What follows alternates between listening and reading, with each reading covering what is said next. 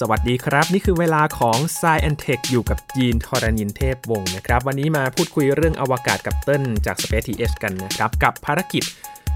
ในการแลกเปลี่ยนนักบินอวกาศระหว่างสหรัฐและก็รัสเซียนะครับ ครั้งนี้เนี่ยในภารกิจคริวไฟเนี่ยถือว่าเป็นครั้งแรกในรอบกว่า 20 ปีเลยนะครับ หลังจากที่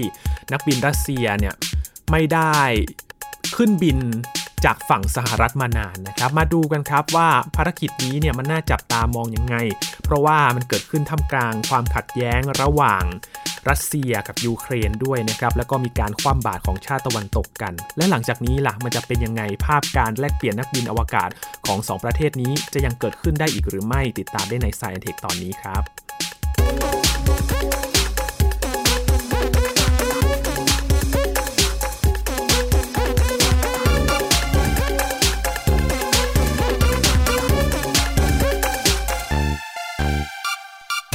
การเดินทางขึ้นไปสถานีอวกาศนานาชาติ หรือ ISS ก็ถือว่าเป็นเรื่องปกติอยู่แล้วนะครับ ที่จะส่งนักบินอวกาศผัดเปลี่ยนประจำการที่นั่น ตามรอบตามภารกิจที่กำหนดนะครับว่านักบินอวกาศชุดนี้เนี่ยจะมีช่วงเวลาการอยู่ที่นั่น เป็นเวลากี่เดือนตามกำหนดแผนไว้ ซึ่งแต่ละโครงการเนี่ยมันถูกกำหนดไว้ล่วงหน้านานมากแล้วนะครับ และ ครั้งนี้เนี่ยคริวไฟเนี่ยก็ถือว่าเป็นภารกิจหนึ่งที่ถูกกำหนดไว้ล่วงหน้า แต่ว่าดันมาเกิดในช่วงเวลาที่มีสงคราม รัสเซียนำทหารไปบุกยูเครนนะครับ ผ่านมาก็หลายเดือนแล้วนะครับ 200 กว่าวันนับจากที่เราอัดพอดแคสต์กัน ตั้งแต่กุมภาพันธ์จนถึงตอนนี้นะครับ ในปี 2022 มาดูกันว่าภารกิจ ในการแลกเปลี่ยนนักบินอวกาศของสหรัฐรัสเซียเนี่ยมันเกิดขึ้นมานานแล้วหรือยัง และหลังจากนี้เนี่ยพอมันมีความขัดแย้งทางการเมืองเกิดขึ้นเนี่ยมันจะกระทบยังไงกันบ้างนะครับ วันนี้อยู่กับเติ้ลนัทนนท์ดงสูงเนินบรรณาธิการบริหารจาก Space TS ครับ สวัสดีครับเติ้ลครับสวัสดีครับพี่ยิน ภารกิจนี้น่าสนใจเนาะเพราะว่าอย่างที่พี่บอกไปว่ามันเป็นครั้งแรกในรอบทศวรรษเลย ที่ใช่นักบินอวกาศรัสเซียขึ้นมาจากฝั่งสหรัฐเหรอ ใช่ เอาจริงก็คือ 20 ปีโอ้โหซึ่งมันนานมากนะฮะอืมรอบสุดท้ายที่มีการส่งนักบินอวกาศชาวรัสเซียเนี่ยขึ้นจากแผ่นดินสหรัฐเนี่ยคืออยู่ในภารกิจ STS 113 นะครับ ก็คือเป็นภารกิจที่เกิดขึ้นเนี่ยหนึ่งปีก่อนที่จะเกิดวินาศกรรมนะครับ ยานโคลัมเบียเนี่ย เสียการควบคุมนะในระหว่างที่กำลังกลับเข้าสู่ชั้นบรรยากาศ แล้วก็ระเบิดนะครับทำให้นักบินทุกคนนะฮะในยานเนี่ยเสียชีวิตนะครับ พอหลังจากนั้นเนี่ยตัวกระสวยอวกาศเนี่ยก็ถูกเป็นที่ตั้งคำถามนะครับในฝั่งของสหรัฐเอง แล้วก็แน่นอนว่าทางฝั่งรัสเซียด้วยนะครับ เพราะว่ารัสเซียเองเนี่ยเขาค่อนข้างที่จะมีความมั่นใจกับยานอวกาศของเขาเองที่มีชื่อว่าโซยูสนะครับซึ่งก็ มีการใช้มาตั้งแต่ปีพัน960 1970 นะ ก็ถือว่าเป็น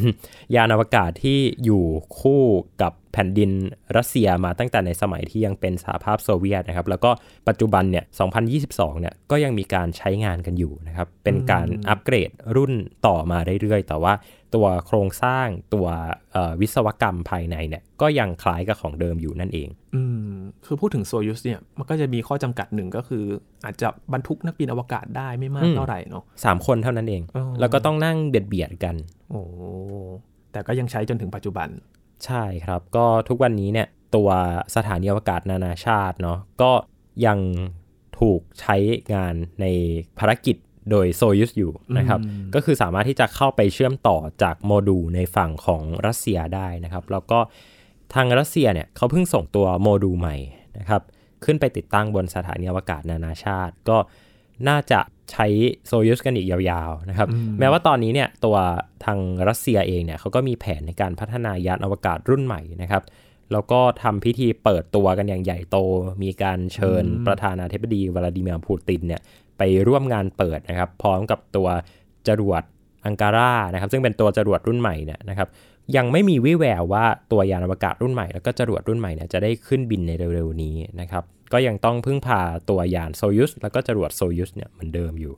อาจจะงงนะฟังดูงงนิดหนึ่งใครที่ยังไม่คุ้นชินกับชื่อเท่าไหร่เนาะ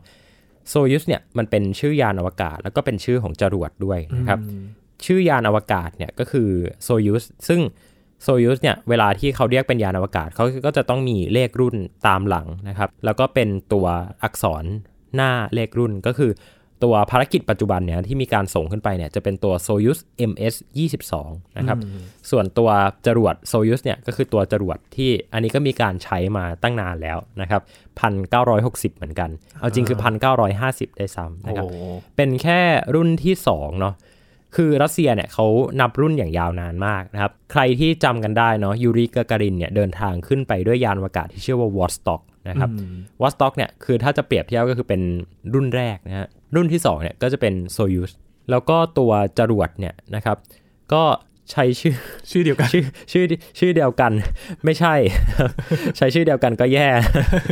งงไปหมดแล้วครับตัวจรวดเนี่ย รุ่นที่กาการินนั่งขึ้นไปเนี่ยนะเขาจะใช้เป็นจรวด R7 นะครับอ่าก็คือเป็นตัวรุ่นเดียวกับขีปนาวุธข้ามทวีป R7 นะครับ แล้วก็ตัวจรวดรุ่นที่ 2 ที่มีการผลิตขึ้นมาใช้เนี่ยก็คือจรวดโซยูสนะครับเอออยู่กันมาคู่บุญยาว คู่บุญรัสรัสเซีย60 70ปี โอ้โห ก็ยังใช้โครงสร้างเดิมเอ่อพื้นฐานการออกแบบเดิมพูดอย่างนี้ดีกว่าอืมเพราะว่าตัวโครงสร้างตัวระบบอิเล็กทรอนิกส์นะตัวระบบวิศวกรรมภายในเนี่ยก็มีความคล้ายกับของเดิมก็จริง แต่ว่าก็มีการอัปเดตให้ทันสมัยขึ้นมานะเช่นมีการปรับไปใช้ระบบคอมพิวเตอร์ที่มีประสิทธิภาพมากขึ้น จากเดิมที่จะใช้เป็นระบบเรดาร์แบบหมุนๆๆนะครับจะมีแบบจานหมุนๆๆนะฮะคอยแบบวัด ระยะห่างระหว่างตัวยานกับตัวสถานีเนะอืมตอนนี้ก็เปลี่ยนไปใช้เป็นไ i ด้าแทนแล้วอ่านนะครับ ก็อัปเกรดขึ้นมาเรื่อยเออๆนะครับ ตามความเหมาะสมของปีนะครับ แต่สิ่งที่ไม่เคยเปลี่ยนเลยเนี่ยก็คือตัวพื้นฐานการออกแบบนะครับที่จะเป็นตัวยาน3 3ส่วนเชื่อมกันนะครับ แล้วก็ตอนที่กลับโลกเนี่ยก็จะกลับในส่วนเฉพาะที่เป็นส่วนกลางที่เป็นแคปซูลที่ให้นักบินอวกาศทั้ง 3 คนเนี่ย อยู่ในนั้นนะครับแล้วก็ตัวยานแน่นอนอยู่แล้วว่าเป็นยานอวกาศรุ่นดั้งเดิมไม่สามารถที่จะนำกลับมาใช้ใหม่ได้อืมเมื่อกี้เราพูดถึงว่ารัสเซียเนี่ยไม่ได้ขึ้นบินจากฝั่งสหรัฐมา 20 ปีแล้วเนาะเพราะทำไมถึงต้องยกเลิกไปไม่ได้ไปบินฝั่งเขาแล้วอย่างที่เล่าไปเลยครับว่าทางรัสเซียเนี่ยมีการตั้งคำถามถึงความน่าเชื่อถือของกระสวยอวกาศอืมแล้วก็เป็นประเด็นที่รัสเซียเนี่ยเล่นมาอย่างยาวนานโอ้ จนถึงทุกวันนี้เนี่ยนะฮะตอนที่ความขัดแย้งระหว่างสหรัฐกับรัสเซียเนี่ยดุเดือดนะฮะครุกรุ่นในช่วงต้นปีที่ผ่านมาเนี่ยดิมิตรีราโกซินนะครับผู้อำนวยการของ Roscosmos ในตอนนั้น ซึ่งตอนนี้ก็ถูกโยกย้ายนะครับ ชอบทหารมากก็โดนย้ายให้ไปดูแลด้านการทหารซะเลยนะครับทำหน้าที่ตัวเองได้อย่างเต็มที่เนี่ยก็เคยด่าใช้คำว่าด่าอะไรเลยกันเคยด่าจรวดของสหรัฐเอาไว้นะครับว่า ไม่สามารถที่จะเชื่อถือได้นะครับ แล้วก็บอกว่าถ้าเขาไม่บินกับจรวดของเราเนี่ย ก็ปล่อยให้เขาบินด้วยไม้กวาดอืมเออคือเป็นการท้าทายโดยตรงนะครับโอ้แล้วก็มีการไปโต้เถียงกับสกอตต์เคลลี่ซึ่งก็เป็นนักบินอวกาศที่เป็นฮีโร่ของฝั่งสหรัฐนะครับ ที่เขาไปอยู่ในอวกาศเป็นเวลานานกว่า 1 ปีนะครับ ก็เรียกได้ว่าเป็นนักบินอวกาศที่คนอเมริกันถือว่าเป็นฮีโร่นะก็มีปากเสียงกันผ่านทางทวิตเตอร์นะครับ เวลาที่เรามีคนไม่รู้จักนะ มีคนแปลกหน้ามาด่าเราใน Twitter เนี่ยนะ ก็ไม่ต้องตกใจไปครับ มันเกิดขึ้นทั่วโลกแม้กันแม้ว่าคุณจะเป็นผู้อำนวยการของแม้หน่วยงานอวกาศระดับโลกตามคุณจะเป็นนักบินอวกาศเหตุการณ์นี้ก็จะเกิดขึ้นกับคุณได้นะครับ ดังนั้น ถ้ามีใครมาด่าคุณก็ปล่อยไปครับ ไม่ต้องสนใจ ก็นี่แหละครับเป็นสาเหตุว่าทำไมทางรัสเซียถึงได้ไม่ใช้ตัวกระสวยอวกาศอีกต่อไปเนาะนะครับ ทีนี้มันก็ดันมีประเด็นว่าในช่วงปี 2011 นะครับ ทางสหรัฐเนี่ยก็เลิกใช้ตัวกระสวยอวกาศของตัวเองเช่นเดียวกันอืมทำให้ถ้านับตั้งแต่ปี 2011 เนี่ยมาจนถึงปี 2020 เนี่ยที่มีการพัฒนายาน Dragon นะซึ่งเป็นยานอวกาศแบบ commercial สามารถใช้เชิงการค้าโดย SpaceX เนี่ยขึ้นมาได้ครั้งแรกเนี่ยประเมินได้เลยว่าสหรัฐเนี่ยต้องจ่ายเงินให้กับรัสเซียเนี่ยตอนเนี้ยน่าจะ หลายแสนล้านเหรียญละโอ้เพราะเที่ยวบินหนึ่งเนี่ยก็หลักพันล้านเหรียญนะฮะอืมบินไป โอ้โหสิบปีอะพี่ยีนอืม2010ถึง2000ถึง2020เนี่ยหนึ่งทศวรรษเต็มๆเนี่ยหมดเงินไปเนี่ย หลักแสนล้านแน่นอนอืมในที่สุดนะฮะก็สหรัฐก็มียานของตัวเองของตัวเองสักทีหนึ่งเออนะครับ ทีนี้เนี่ยเอ่อมีคำถามหนึ่งที่ต้นเชื่อว่าหลายคนน่าจะสงสัยแหละว่า แล้วทำไมไม่ต่างคนต่างอยู่ เออคือสหรัฐก็มียานของตัวเองแล้ว คุณก็น่าจะพอใจแล้วนี่ คุณก็ไม่ต้องไปซื้อเที่ยวบินแพงๆ โดนชาร์จเพิ่ม โดนชาร์จเพิ่มด้วย เรียกว่าโดนชาร์จเพิ่มดีกว่า โดน up ราคา โดน up ราคาแหมเห็นไปขายคุณยูซากุ มาเอซาวะก็ไม่เห็นแพงเท่าขายให้อเมริกานะ จริงเหรอ จริง โดนอ้าวโดน up ราคา โดน up ราคาเออโกงราคาเพราะไม่มีตัวกันดิเลือกครับ ถือว่าต่างคนต่างอยู่ก็ได้นะอืมสถานการณ์ตอนนี้ แต่ถามว่าทำไมยังต้องยังต้องมามีโครงการในการแชร์นักบินอวกาศกันนะครับอืมตัวโครงการแชร์นักบินอวกาศเนี่ยมันเป็นไอเดียที่เกิดขึ้นมานะครับ จริง ๆ ก็คือนานละ ตั้งแต่ช่วงต้นๆของโครงการสถานีอวกาศนานาชาติแล้วแหละอืมก็เลยเป็นสาเหตุแหละนะครับ ว่าทำไมถึงได้มีอ่ารัสเซียมาบินกับสหรัฐ สหรัฐไปบินกับรัสเซียเนี่ยเกิดขึ้นมาจนถึงปี 2002 นั่นแหละนะครับอืม ทีนี้ไอ้โครงการเนี้มันดันกลับมาอีกครั้งหนึ่งเพราะว่าเขาเอ่อมีความจำเป็นนะครับ ความจำเป็นที่ว่าเนี่ยก็คือ เขาต้องการที่จะให้มียานอวกาศอย่างน้อย 2 ประเภท ที่สามารถที่จะขนนักบินอวกาศขึ้นและลงสถานีอวกาศนานาชาติได้ ด้วยเหตุผลด้านความปลอดภัยอืมคือสถานีอวกาศนานาชาตินะฮะเขาก็จะมีข้อกำหนดอยู่แล้วเนาะว่าทุกครั้งที่มีนักบินอวกาศขึ้นไปประจำการบนตัวสถานีเนี่ย จะต้องมียานอวกาศอย่างน้อย 2 ลำ สามารถที่จะอพยพด่วนฉุกเฉินได้ ถ้าเกิดว่ายานลำใดลำหนึ่งเกิดข้อผิดพลาดหรือเกิดเสียขึ้นมานะครับหรือว่าเกิดเหตุการณ์ว่ามีวัตถุอะไรบางอย่างไปพุ่งชนตัวสถานี หรือเกิดอุบัติเหตุเกิดแก๊สรั่วเกิดไฟไหม้ต่างๆเนี่ยก็สามารถที่จะใช้ตัวยานเนี่ยนะครับลงจอดแบบฉุกเฉินได้ ซึ่งตัวระบบการมียานเอาไว้ 2 ลำเนี่ยก็ ถูกใช้งานมาเรื่อยๆนะครับ แต่ว่ามันมีอีกระบบหนึ่งที่เขาคิดขึ้นมาก็คือ อย่างน้อยต้องมียานอวกาศ 2 ประเภทเชื่อมต่ออยู่กับตัวสถานีอวกาศอื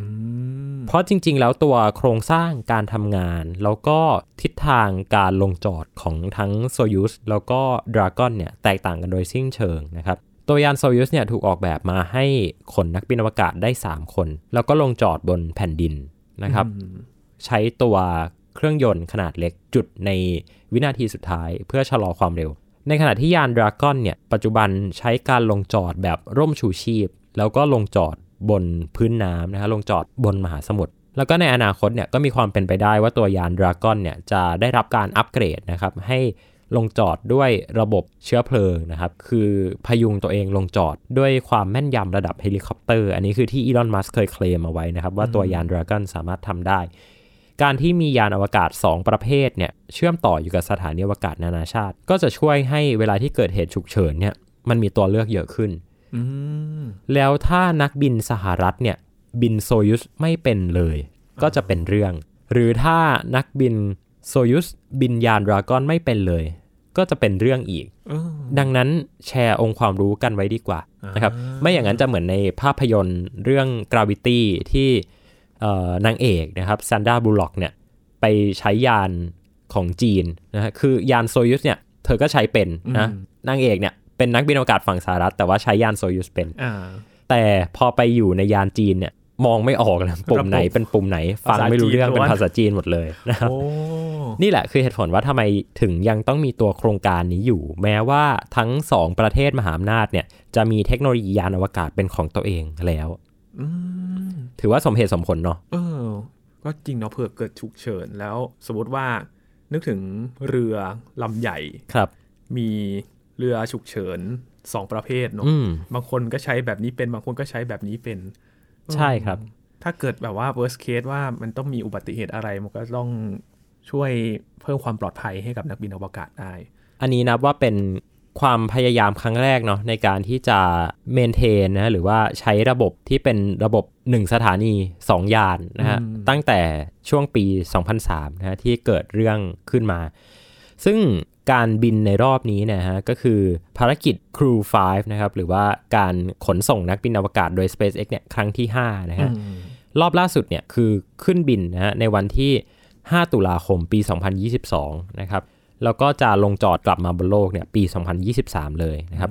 อันนี้คือฝั่งของรัสเซียมาบินกับสหรัฐ ส่วนฝั่งสหรัฐไปบินของรัสเซียเนี่ยอันเนี้ยเกิดขึ้นไปแล้วนะครับ ในวันที่ 21 กันยายน ปี 2022 ที่ผ่านมานะครับ ก็คือนักบินอวกาศฟรานซิสโก รูบิโอของฝั่งสหรัฐเนี่ยไปขึ้นบินกับยานโซยุสในภารกิจโซยุส MS-22 นั่นเองครับ อืม ก่อนหน้านี้ไม่นานนี้เอง ใช่ ก็ไปอยู่ที่สถานีอวกาศนานาชาติรอไว้ก่อนรอบหนึ่ง ใช่ครับ คือก่อนหน้านี้เนี่ย ช่วงที่มันมีสงครามรัสเซียยูเครนใหม่ๆเนาะมันก็จะมี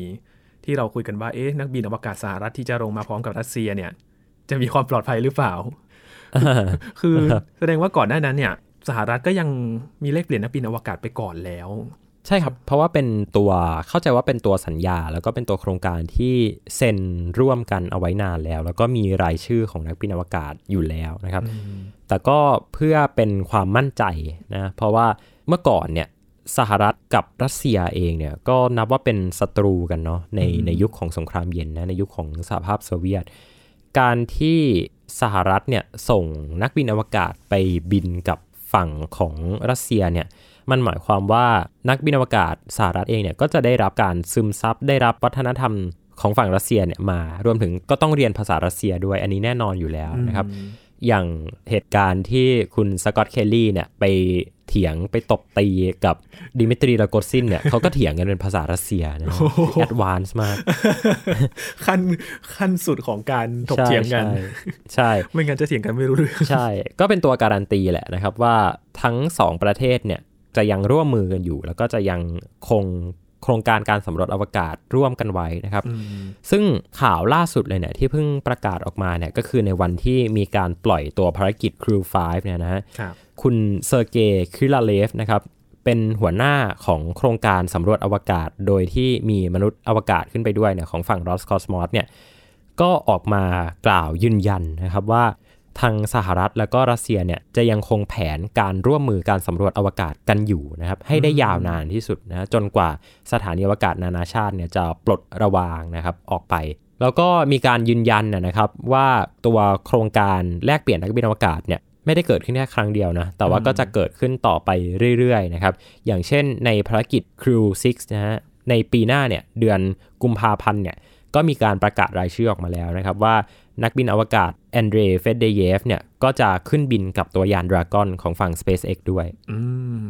ทุกอย่างเนี่ยมันวางแผนไว้ล่วงหน้าอยู่แล้วเนาะสงครามเนี่ยมันเพิ่งมาเกิดอืมในปีนี้เอง ถ้าจะให้ยกเลิกกระทันหันเนี่ยมูลค่าต่างๆ การฝึกนักบินอวกาศเนี่ยมันเกิดขึ้นไปแล้ว มันจะมากลางคันมูลค่ามันจะหายไปเยอะมากเลยเนาะถ้ามงพอมันลือเป็นเรื่องของคนนะครับพี่ยีนต้นมองว่ามันมันเซนซิทีฟอืมมันก่อดราม่าได้ง่ายกว่า หุ่นยนต์อืมคือตอนเนี้ยที่ทางรัสเซียกับทางยุโรปเนี่ยเขากล้าที่จะตัดความสัมพันธ์กันแบบแทบจะร้อยเปอร์เซ็นเลยเนี่ยมันเป็นเพราะว่าภารกิจที่เขาทำร่วมกันเนี่ยมันเป็นภารกิจแบบหุ่นยนต์อืมแล้วเราไม่ต้องแคร์ความรู้สึกของหุ่นยนต์มาก หุ่นยนต์มันไม่น้อยใจไงหุ่นยนต์มันไม่ก่อดราม่าอืมแต่พอมันเป็นนักบินอวกาศเนี่ย มันมีความรู้สึกของอย่างที่บอกไปอะครับว่านักบินอวกาศชาวสหรัฐเองเนี่ยเขาก็มีความผูกพันแล้วก็คุ้นชินกับวัฒนธรรมการสำรวจอวกาศในฝั่งรัสเซียไม่น้อย เพราะว่าเขาต้องไปฝึกอยู่ที่ฐานของรัสเซียเนี่ยที่ชื่อว่า Star City เนี่ยเป็นปีๆเหมือนกันนะครับ ก่อนที่จะได้ขึ้นบินเนี่ยคือ เรียกได้ว่ากลายเป็นคนรัสเซียคนหนึ่งไปแล้วอะแล้วการที่อยู่ดีๆ จะมายกเลิกความสัมพันธ์เนี่ยมันมันน่ากลัว แล้วสุดท้ายแล้วมัน มันเกิดผลเสียมากกว่าผลดี มันอาจจะใช้ในการถ่วงดุลอำนาจทางการเมืองได้จริง ๆ แต่ว่าสุดท้ายแล้วมันไม่ได้ดีขึ้นอืมพูดตรงคือมันไม่ได้ดีขึ้น คือนึกภาพเนาะเขาอยู่บนสถานีอวกาศนานาชาติด้วยกัน ครับเขาก็อยู่ด้วยกัน ทุกคนก็อยู่ด้วยกันไม่มีใครแคร์ว่าใครเป็นชาติไหนมาจากไหน อืมแต่ภาพเนี้ยเติ้ลหลังจากที่ ISS จะปลดระวางเนี่ย มันจะเปลี่ยนไปมากน้อยแค่ไหน มัน โอ้โห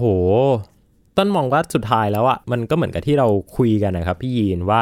ตอนนี้เนี่ยรัสเซียจีนมาแน่อืมๆสหรัฐกับยุโรปเหนียวแน่นกันมากขึ้น ญี่ปุ่นเหนียวแน่นอยู่แล้ว ดังนั้นตัวสิ่งถัดไปที่ต้องจับตามองเลยเนี่ยก็คือโครงการ Lunar Gateway นะครับ ซึ่งแน่นอนว่าตอนนี้รัสเซียถอนตัวไปเรียบร้อยแล้ว เราไม่ได้เห็นรัสเซียใน Lunar Gateway แน่ ๆ อยู่แล้ว อย่างไรก็ตามครับสิ่งที่จะเกิดขึ้นก็คือมันเดายากอืมเหมือนเหมือนเหมือนต้นจะรู้นะพูดเหมือนจะรู้ว่าสิ่งที่จะเกิดขึ้นก็คือมันเดายาก แล้วมันมันคาดเดาไม่ได้เลยต้นมองว่ารัสเซียกับสหรัฐเนี่ยเขาต้องถ่วงดุลอำนาจอะไรบางอย่างกันอยู่แล้วในฐานะที่เป็นสองชาติมหาอำนาจ ส่วนฝั่งของยุโรปเนี่ยรัสเซียอาจจะไม่ได้ care ขนาดนั้นก็เลยมีทิศทางที่ค่อนข้างชัดเจนอืมแล้วตัวยุโรปเองก็มองว่ารัสเซียเนี่ย พอมีทิศทางท่าทีที่ชัดเจนเนี่ยยุโรปก็ไม่ต้อง care แต่สหรัฐกับรัสเซียเนี่ยมันเป็นคู่แข่งกันมานานอืมแล้วสงครามเย็นเนี่ย ตอนนี้มันอาจจะเป็นสงครามเย็นกว่าก็ได้ สงครามเยือกแข่งเนี่ยเยือกแข่งเลย ดูว่าใครจะออกท่าทีก่อนอืมแล้วใครที่ออกท่าทีก่อนไม่ใช่ ไม่ใช่ว่าชนะด้วยนะ แพ้อืมถ้าเรารู้กันนะเปิดก่อนได้เปรียบอันนี้อาจจะใช้ไม่ได้ ใช่ อันเนี้ยเปิดก่อนเสียเปรียบเอออย่างตอนที่ รากซินไปด่าเขาเนี่ย อันเนี้ยเปิดก่อนเสียเปรียบ อืม คือทุกอย่างมันมันก็ดำเนินไปอยู่เรื่อยๆเนาะแต่พอคำพูดของคนอะมันเปิดมาเนี่ย โอ้มันกระทบไปเยอะเหมือนกันนะ อย่างน้อยเขาก็เอาสัญลักษณ์ Z และ V ออกจากตัวจรวดนะครับพี่ยีนเออโลโก้ก็เปลี่ยนกลับแล้วจากเดิมที่เปลี่ยนเป็นดาวแดงเลย เปลี่ยนกลับแล้ว เปลี่ยนกลับแล้ว ตอนนี้ทุกอย่างคือดูเบาลงมาก อืมมันก็คงจะประหลาดดีอะนะฮะที่ ที่ถ้าเกิดว่านักบินสหรัฐไปขึ้นบินแล้วก็ยังมีแบบยังมีเอ่อดาวแดงอยู่เออหรือว่ายังมีสัญลักษณ์ที่เป็นการสนับสนุนสงครามในยูเครนอยู่เนี่ย ก็อาจจะเป็นกระทบต่อความสัมพันธ์ระหว่างประเทศมากกว่านี้อืมมันก็จะตึงเครียดมากกว่าเดิมเลยเนาะใช่ครับ ผ่านมาหลายเดือนแล้ว แต่ว่ามันก็อยู่บนความตึงเครียดอยู่นะ ถ้าเอาจริง ๆ แล้วอย่างคริลไฟที่ขึ้นมา ถึงแม้ว่ามันจะเป็นความร่วมมือการวางแผนที่มานานแล้ว แต่ทางอวกาศเองเขาก็ยืนยันว่าความร่วมมือเนี่ยมันก็เกิดขึ้นขึ้นได้อยู่ จนกว่า ISS จะสิ้นสุดภารกิจการทำงานลง ต้นไปที่ IAC 2022 ที่ปารีสเนาะก็เห็นมีท่าทีของผู้บริหารระดับสูงของหน่วยงานอวกาศด้วยครับเขาว่ายังไงบ้างครับ มีโอกาสได้สัมภาษณ์คุณบิลเนลสันนะฮะผู้อำนวยการของนาซาคุณบิลเนลสันเนี่ยเขาก็พูดกลางๆ บอกว่าสุดท้ายแล้วเนี่ย เขาก็ยังหวังว่ารัสเซียกับสหรัฐเนี่ยจะร่วมมือกันสำรวจอวกาศอยู่นะครับทีนี้ก็มีนักข่าวในห้องยกมือถามขึ้นเหมือนกันครับว่า แล้วรัสเซียเนี่ยมีหน้าที่มีความรับผิดชอบในการที่จะช่วยดีออบิทหรือว่านำเอาสถานีอวกาศนานาชาติเนี่ยลงสู่ชั้นบรรยากาศเพื่อเผาไหม้นะครับในช่วงเวลาสุดท้ายของมันด้วยหรือเปล่านะครับและถ้าไม่ สหรัฐจะมียานที่มีพลังมากพอที่จะสามารถดีออบิตตัวสถานีได้หรือไม่นะครับ คุณเบลเนลสันก็ตอบอย่างตรงไปตรงมาครับว่าเขายังคงคาดหวังว่ารัสเซียเนี่ยจะมีส่วนร่วมแล้วก็รับผิดชอบต่อช่วงเวลาสุดท้ายของสถานีอวกาศ เหมือนกับที่พวกเขาร่วมสร้างขึ้นมาด้วยกัน โอ้โห เป็นคำตอบที่ดูหล่อมากเออเนาะสร้างมาด้วยกันก็น่าครัจะบแบบสร้างมาด้วยกันก็ควรรจบด้วยกัน แล้วหลังจากนี้จะอะไรค่อยว่ากันอีกทีหนึงกันอืม เชื่อว่าเชื่อว่ารัสเซียเขาก็มองอย่างนี้นะอืมเพราะว่าตัวโครงการสถานีอวกาศนานาชาติ ก็รัสเซียเองเขาก็ภาคภูมิใจ มีความภาคภูมิใจ เพราะว่ามันเป็นเอาจริงมันคือสิ่งปลูกสร้างโดยมนุษย์ที่ใหญ่ที่สุดในอวกาศตอนนี้เลถูยกนะต้องครับ คือหลังจากนี้เนี่ยแผนรัสเซียเขาจะใช้โมดูลไปทำสถานีอวกาศของเขาต่อไหมครับ เพราะว่ามันมีบางอันที่เพิ่งขึ้นไป อืมอันนี้ก็ก็ยังไม่ทราบนะครับ แต่ว่าก็มีโอกาสมีโอกาสที่จะมีการถอนโมดูลออกไปนะครับ แต่ว่าสิ่งนี้ก็ยังไม่มีใครทราบ แล้วก็ยังไม่ได้มีแผนการออกมาอย่างชัดเจนครับ แต่สุดท้ายแล้วก็อย่างที่อย่างที่ว่าแหละครับ ทั้งจากฝั่งสหรัฐ แล้วก็จากฝั่งรัสเซียเองก็สงวนท่าทีอืมอาจจะมีเซอร์ไพรส์ในอนาคตเอออัอันใกล้อะไรก็เกิดขึ้นได้เนาะใช่เวลาผ่านมาไม่กี่เดือนเนี่ย อะไรก็ไม่รู้ เต็มไปหมดเลย หลังจากท่าทีของรัสเซียที่ออกมาในช่วงความขัดแย้ง แค่คน ผู้บริหารของรัคอสมอสเนี่ย คนละคนกันเนี่ย ไม่รู้ว่าท่าทีมันจะเปลี่ยนไปยังไงบ้างรอดูนะครับ หลังจากนี้ก็ติดตามไปเรื่อยๆครับท่าทีของโครงการที่ยังมีความร่วมมือระหว่างสหรัฐและรัสเซียต่อ แต่หลังจากนี้น่าจะไปโฟกัสที่ลูน่าเกตเวกันแล้วแมตเติลใช่ครับ หลังจากนี้น่าจะไปโฟกัสที่ตัว Luna Gateway แล้วล่ะ แล้วก็ ตัวสถานีอวกาศนานาชาติเนี่ยก็แน่นอนว่าจะกลายเป็นเอ่อให้เอกชนเนี่ยมาใช้พื้นที่อย่างเต็มรูปแบบนะครับ แล้วก็เมื่อถึงสิ้นอายุขัยของมันแล้วล่ะ อย่างที่ว่าไปว่า d o r b i t ลงสู่บรรยากาศของโลกอืมมันจะหายมีไปในที่สุด สถานีอวกาศที่ยังอยู่บนวงโคจรของโลก จะเป็นรูปแบบอื่นๆ ใช่ไหมเป็นเอกชนหมดเลยครับหลังจากนี้แล้วโอ้ก็จะมี Axiom เนาะของอ่าอันที่มีแผนล่าสุดเนี่ยก็คือใช้ตัวสถานีอวกาศนานาชาติเดิมเนี่ย เป็นแม่นะเรียกว่าเป็นยานแม่ในการไปประกอบกันบนนั้นก่อน แล้วพอตัวเองพร้อมค่อยดีดตัวเองออกมา จะไปทำอะไรกันบ้างครับเพราะพอมีเอกชนได้ทำสถานีอวกาศมากขึ้น ขอบเขตมันจะกว้างขึ้นไหม เต็มที่เลยครับพี่ยินการค้าอ๋อทุกวันนี้ 50%ของการทดลองบนสถานีอวกาศนานาชาตินะ จากที่ประเมินแบบเร็วๆเนี่ย ก็เป็นการค้าเป็น commercial ก็คือมีบริษัทที่เป็นเอเจนซี่เนี่ยไปกว้านซื้อพื้นที่แล้วก็เอามาปล่อยขายให้พวกเราพอเป็นสถานีเอกชนเนี่ย อันเนี้ยร้อยเปอร์เซ็นต์เลยทุนนิยมบนอวกาศ เกิดการค้าขายแข่งขันกันเกิดขึ้นครับนะครับ หลังจากนี้ทุกอย่างเนี่ยเงินทั้งนั้นเลยนะน่าจะมีใครไปลงทุนไปทำอะไรสักอย่างเนาะเหมือนกับว่าแบบหาช่องลงทุนเนอะ ในการลงทุนใหม่ๆนะน่าสนใจเหมือนกันครับถ้าใครอยากจะลงทุนด้านอวกาศน่าจะเป็นโอกาสใหม่นะครับทางธุรกิจที่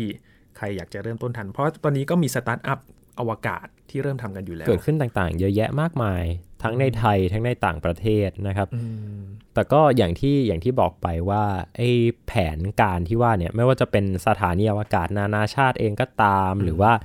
ทำภารกิจอัลตมิสนะครับ การทำสถานีลูน่าเกตเบย์เนี่ยทิศทางของมันเนี่ยก็คือมันไปในทิศทางเดียวกันแหละว่า ตอนแรกรัฐก็ทำสิ่งที่ยากไปก่อนอืมแต่พอเวลาผ่านไปเอกชนเริ่มมีเอ่อศักยภาพในการที่จะเข้ามาทำเองมาบริหารจัดการดูแลได้เองเนี่ยก็ปล่อยให้เอกชนทำไป รัฐก็ไปทำเรื่องของการออกกฎออกข้อบังคับต่างๆนะครับ อย่างเช่นเรื่องว่าจะต้องมียานอวกาศสองลำอืมเชื่อมอยู่กับสถานีเนี่ย อันเนี้ยถ้าเป็นเอกชนเขาอาจจะไม่ได้คิดถึงตรงนี้ก็ได้เนาะอืมเพราะว่ามันสุดท้ายมันคือการเพิ่มค่าใช้จ่ายมันคือการเพิ่มคอสในการดำเนินธุรกิจอาจ แต่จะว่าเป็นพอเป็นพอเป็นหน่วยงานรัฐเนี่ยความปลอดภัยก็แน่นอนว่าสำคัญที่สุดต้องมาอันดับหนึ่งอยู่แล้ว อาจจะเป็นยานของตัวเองสองลำหรือเปล่า อาจจะเป็นยานของตัวเองสองลำซึ่งก็ก็อันตรายอีก เพราะว่าถ้าเกิดโอเคว่าเหตุการณ์มีเอ่อวิศวกรประท้วงหยุดงานอะไรเงี้ยอืมทำยังไงอะไปไม่ได้ทั้งสองไปลำเลไม่ยได้สองลำเลย โอ้โหแต่ละเรื่องนะครับ น่าสนใจทั้งนั้นเลย เพราะว่ามันผูกพันเกี่ยวกับ ชีวิตคนบนนั้นด้วยนะใช่ครับใช่ใช่นี่คือเรื่องราวของสถานีอวกาศนานาชาติ แล้วก็ภารกิจในการส่งยานความร่วมมือของทั้งสหรัฐและรัสเซียนะครับ มีหลายมุมมองที่ให้ได้คุยกันน่าสนใจทั้งนั้นเลย แล้วก็น่าติดตามในอนาคตหลังจากนี้ด้วยนะครับสำหรับ